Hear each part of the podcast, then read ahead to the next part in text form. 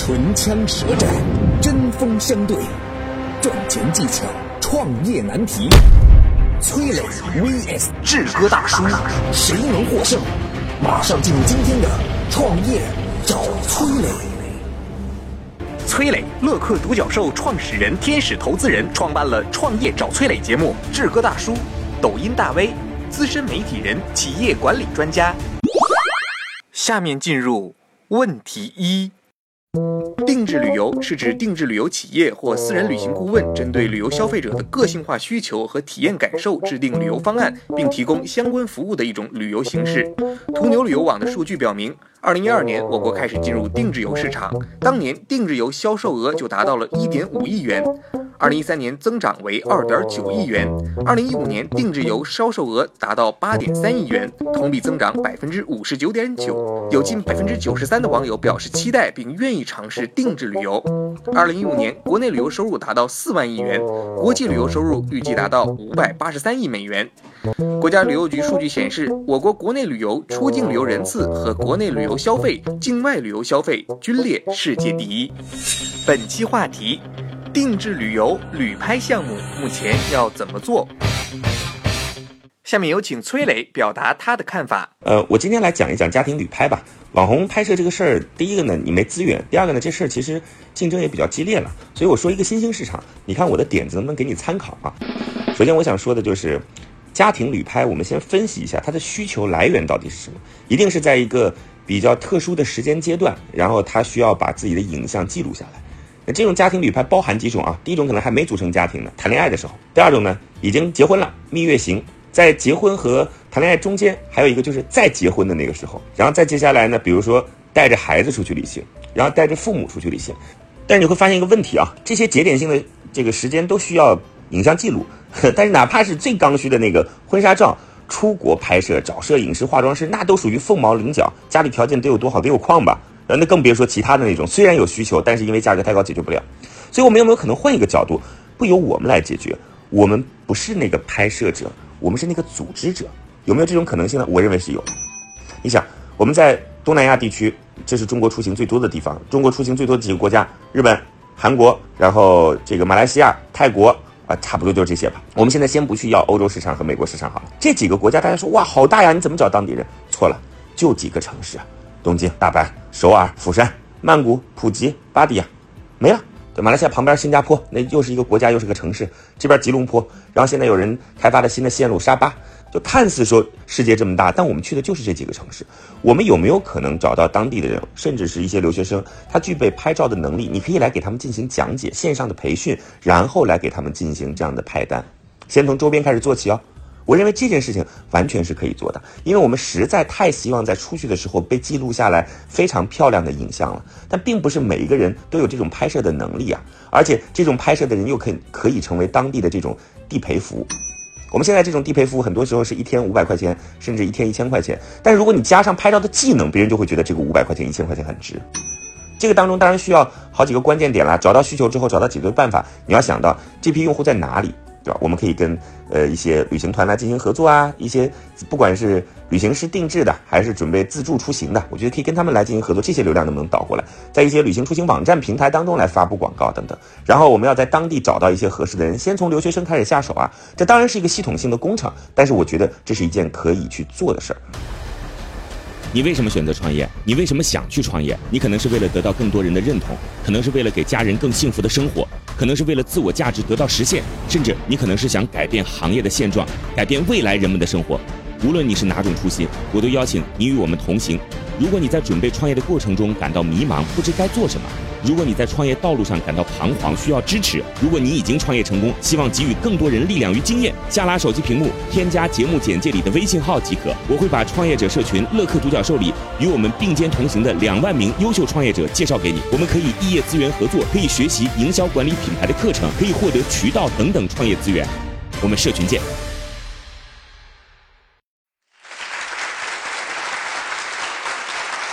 感谢崔磊的精彩发言。本期话题：定制旅游旅拍项目目前要怎么做？下面有请志哥表达他的看法。我是志哥大叔志俊启，我认为应该做网红拍摄，满足商业刚需才能赚钱。网红这个词儿呢，现在已经是特别的火了，而且呢，什么样的网红都叫网红吧。现在大家就是无论是在某一个平台上面，或者是在某一个领域里面有一点名气，都可以叫做网红，非常的宽泛。而且呢，这个网红的群体呢，对这个就是曝光量的要求也可以说是刚需的啊，就是他自己也希望在网络上面有更多的出现，有更漂亮的照片，呃，有更这个有意思的、有价值的、有营养的视频做出来。所以在这个上面呢，有适当的投入和预算，也是呃，能够在这些人身上更容易赚到钱。另外呢，这种这个网红的在这方面的消费。基本上可以算是刚需的啊，刚需的。所以您的服务只要有一定品质，哪怕收费高一些，它也是会进行消费。那么作为家庭旅行呢，因为有各种各样的这个情况，有的可能根本就不想让别人知道，有的就想低调的、安静的享受一段旅行生活。就算是他是去高高兴兴玩的，甚至是结婚旅游。啊，那个想花钱想记录，那么他的预算啊等等是不是刚需啊？最后一考量，继续砍预算啊，不然就不要跟拍了，跟着是吧？自带一电灯泡等等这种情况，他也也会考量。那呃中间会做出反向选择的机会太多，需要思考的过程太多，太多个转折点、失败点。所以呢，跟拍网红满足商业刚需，我觉得是赚钱的大方向。感谢志哥的精彩发言。下面让我们来看看各位听众有什么看法。可以试试结合一下，但是主要的精力还是要放在主线产品上吧。那毕竟公司的主要业务是这个嘛，然后不能够舍本求末。拍电影没钱赚呀，旅行定制呢是一个很好的方向，正好公司之前累积的客户是匹配的，等于把一个客户的流量使用了两次。还是把旅游定制作为辅助吧，毕竟这样的话。还是要很要很专业的人才能干的，专业的事情交给专业的人，分心的话容易什么事情都做不好。可以把旅游定制作为一个过渡，慢慢寻找新的方向，说不定以后主要业务变成了旅游定制了呢，完全有可能呀。下面进入问题二。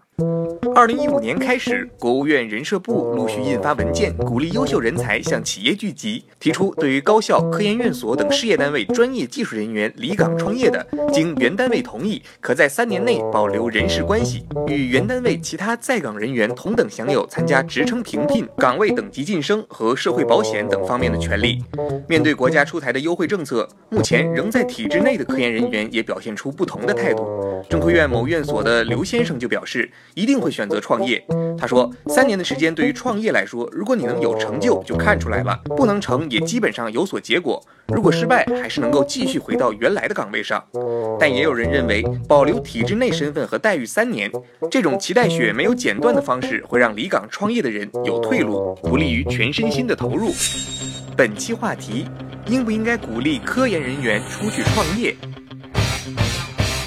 下面有请崔磊表达他的看法。从我们吃瓜群众来讲，当然是希望科学家创业了，否则你说哪来的华为，哪来的科大，哪来的华大，哪来的联想啊？等等，这些都算是科学家创业嘛？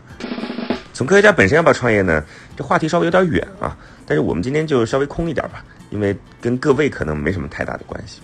我觉得科学首先它这是实用的嘛，科学它本质上是为了造福人类。你看，你作为一个科学家，你的技术最终要推广出去，那是造福人类，对吧？你当一个企业家，你本身有技术，你又有推广的能力，那更加能够造福人类。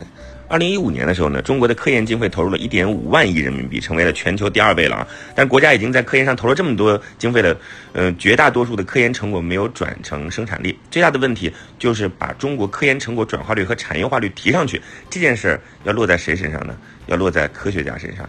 科学家是一个国家的精英嘛，所以。习大大也说了，广大科技工作者要把论文写在祖国的大地上，创业就是把论文写在祖国的大地上。所以我觉得这个关键是国家需要了，对吧？那科学家也很需要了。你会发现，创业之后啊，体制内的那种束缚都没有了啊。在体制当中，我们经常要为一些无谓的事情，这个要去阶段性的写总结啊、写汇报啊、开会议啊等等，你的时间效率完全就提升了。那我们有很多朋友说，凭什么那些明星赚这么多钱啊？科学家怎么不赚这么多钱啊？我们也希望科学家赚很多钱嘛。但前提是你要在整个社会架构当中属于那个利益的获取者啊。就你有可能输出的是一些基本技术和概念，在整个这个结构当中，你就不是那个最大的利益获取者。这个事情不是由谁说了算，它是由市场说了算的。所以，如何才能够获取更高的这种利益，然后把这些利益投入到科研当中去呢？那你就本身得成为一个创业者了。这当中其实有一个很重要的点啊，我们讲了国家需要，科学家需要，关键是您出来创业的话，科学家最大的毛病就是他对市场化不太了解，他一直认为说我做的这个事儿就是能解决问题的，为什么市场不知道？他有时候会跟我们广大的消费者形成一个对立，就是因为你们不懂，因为你们无知啊，所以我们千万记得出来创业的话，一定要找一个合伙人。这个合伙人啊，一定得是不太懂科学，他绝对不能跟您站在一边啊。如果跟您一样去思考事情的话，这生意就做不了了。他必须得站在消费者这端，他要从消费者的角度来思考，说这个产品到底合不合适，这个产品到底该如何说服消费者，等等等等。所以，科学家出来创业，我举双手赞成，我非常期待，我特别希望我们的创业者都是有质量的创业者。但是，当科学家自己出来创业的时候，有这么几个坑，希望你能跳得过去。你为什么选择创业？你为什么想去创业？你可能是为了得到更多人的认同，可能是为了给家人更幸福的生活，可能是为了自我价值得到实现，甚至你可能是想改变行业的现状，改变未来人们的生活。无论你是哪种初心，我都邀请你与我们同行。如果你在准备创业的过程中感到迷茫，不知该做什么；如果你在创业道路上感到彷徨，需要支持；如果你已经创业成功，希望给予更多人力量与经验，下拉手机屏幕，添加节目简介里的微信号即可。我会把创业者社群乐客独角兽里与我们并肩同行的两万名优秀创业者介绍给你。我们可以异业资源合作，可以学习营销管理品牌的课程，可以获得渠道等等创业资源。我们社群见。感谢崔磊的精彩发言。本期话题：应不应该鼓励科研人员出去创业？下面有请志哥表达他的看法。我是志哥大叔志俊启，我认为不要。首先呢，科研工作者呢，就是这个一般来讲，就传统观点，我们认为这个任务都应该是比较重的啊，呃，这个卫星上天呀，啊，这个高精尖的这个武器呀，可能离这边更近。那么如果没到这个程度，那我觉得科研工作本身呢，也是曾经那咱们很长的一段时间。国家的建设以科技为本，科技是第一生产力。那么科技工作、科研工作，呃，本身呢也都是比较重的。那我觉得应该走高大上的这个路线，个人去利用自己的这个高的这个知识，呃，高的这个技术、高精尖的这个技术去创业呢，我觉得有两点不妥：一种于公，一种于私。于公来讲呢，嗯，我觉得对整个民族、整个国家的这个前进进步。我觉得可能会有影响，不一定是好事。至少对这个还在岗的这个原工作岗位上面的人呢，至少是打扰吧、干扰吧。如果您自己做的不够好，那又何必出来创业呢？然后于私创业本身就是九死一生的事啊，甚至现在有人说十死无生，你得一百个里边才有一一个生啊，百死一生。另外，您自己出来创业，于私来讲，如果您是做的不好，那就出来创业这个事根本就别想了。在原有的保护伞下，您还做的不好呢，还想出来自己好，那是不可能的。原有的情况做得好的情况下。那您也要考量，是不是因为有原有的资源、原有的该有的那些扶持？如果自己出来创业，还有没有？更何况呢？我觉得科研工作有很多是属于，比如说这个专利是不是在您手里？啊，这个这个技术您可不可以公开拿出来创业用？还有这一样的一些问题。所以呢，您要说我是一个做生意的，在公司里边我运营的不错，管理的不错，销售的不错，出来创业，那么我觉得还值得考量。如果是科研工作者，那这左右的因素太多太大了。啊，于公于私都有很多，所以我觉得至少是不鼓励科研工作者啊出来创业。感谢志哥的精彩发言，下面让我们来看看各位听众有什么看法。应该鼓励，呃，本职是做科研的，然后去创业了，这就是跨界，就是最懂科研的创业者。那如果你的创业方向也跟你的科研有关的话，就是确实是一个机会，好好把握。不鼓励科研工作人员做的事情是科研，与商业创业天然是有一段距离的。离开自己熟悉的领域去做陌生的事情，必然做不好。就应该鼓励啊！技术研究出来不就是应该投入市场的吗？现在正好是一个机会啊！不然的话，技术研究出来是干嘛的？不鼓励。这个年头做生意、创业的人很多，做科研的人很少。现在都在鼓励科研人员去创业了，那国家的科技发展怎么办？谁来做？下面进入问题三，在今年十一月十六号发布的二零一七年中国葡萄酒数据分析报告显示，二零一七年中国葡萄酒消费量增加了零点六亿升，全球占比百分之七，相比于其他国家的市场空间更大。较之二零一三年，中国进口葡萄酒总量五年内翻了一番，占据七成以上的消费市场。二零一七年更是达到了七十四点九万升，增幅百分之十七点三，并且有进一步抢占线上市场的势头。从消费城市来看，一线城市占比百分之三十二，二线城市占比百分之三十点四，一二线城市就喝了中国百分之六十的红酒，而剩下的百分之四十则平均分布在全国各个三四线城市中。本期话题：县城的葡萄酒庄要如何拓展客户资源？下面有请崔磊表达他的看法。当然觉得应该先拿下企业客户了，但是现在的企业的特点可能会有一些区别啊。做酒水生意的，你所面对的企业其实就分为三种，第一种叫做经销商，对吧？第二种呢，你也可以把它理解成为经销商，但是这个经销商跟我们传统那个经销商不一样啊，应该算是场景化的经销商，就类似于像是饭店，对吧？酒店啊，类似于像这个婚庆等等，它专门会使用酒，这个都算是经销商，把东西卖出去都算是经销商嘛啊。但这两个肯定有很明显的区别。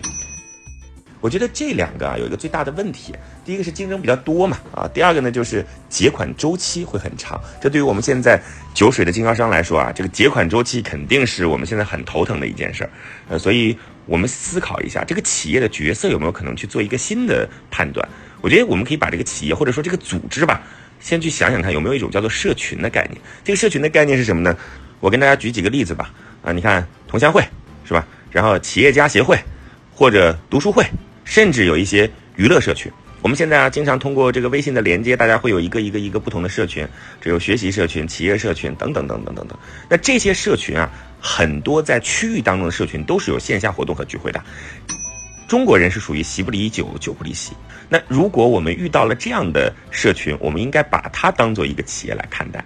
而且这个社群当中很有意思啊，它具备两方面的优势。第一方面，社群本身集体采购，我们就相当于是企业行为了，对吧？这个一般不太会存在这个结账的周期，因为他们本身跟那个企业的属性不一样，他们的频次相对来讲比较低一些。然后第二个很重要，就是社群它其实有一个风气的引领，就是如果我们社群当中商会的会长。来喝这个酒，推荐这个酒啊，或者我们社群当中每次活动都是这个酒，它就会让社群的成员在日常行为当中，自己的私下聚会当中来选择这个酒。如果在社群当中还能拿到一个相对比较便宜的渠道，如果这个酒本身还可以去做一些细小的定制，是跟这个社群本身的 IP 相关，那就很有意思了。所以我个人认为，在今天这样的一个。时间节点，我们依然要去想效率最高的渠道在哪里？效率最高的渠道一定是组织企业嘛，对吧？以前我们的组织和企业的画像，只不过是因为现在的时代变化而发生了变化而已。至于说你要一个一个一个进行社交的方式来进行推销的话，它肯定对于普通的创业者来说是很难的。所以先按照我这样的方式尝试一下，毕竟哪怕不成功，成本也不高嘛。你为什么选择创业？你为什么想去创业？你可能是为了得到更多人的认同，可能是为了给家人更幸福的生活，可能是为了自我价值得到实现，甚至你可能是想改变行业的现状，改变未来人们的生活。无论你是哪种初心，我都邀请你与我们同行。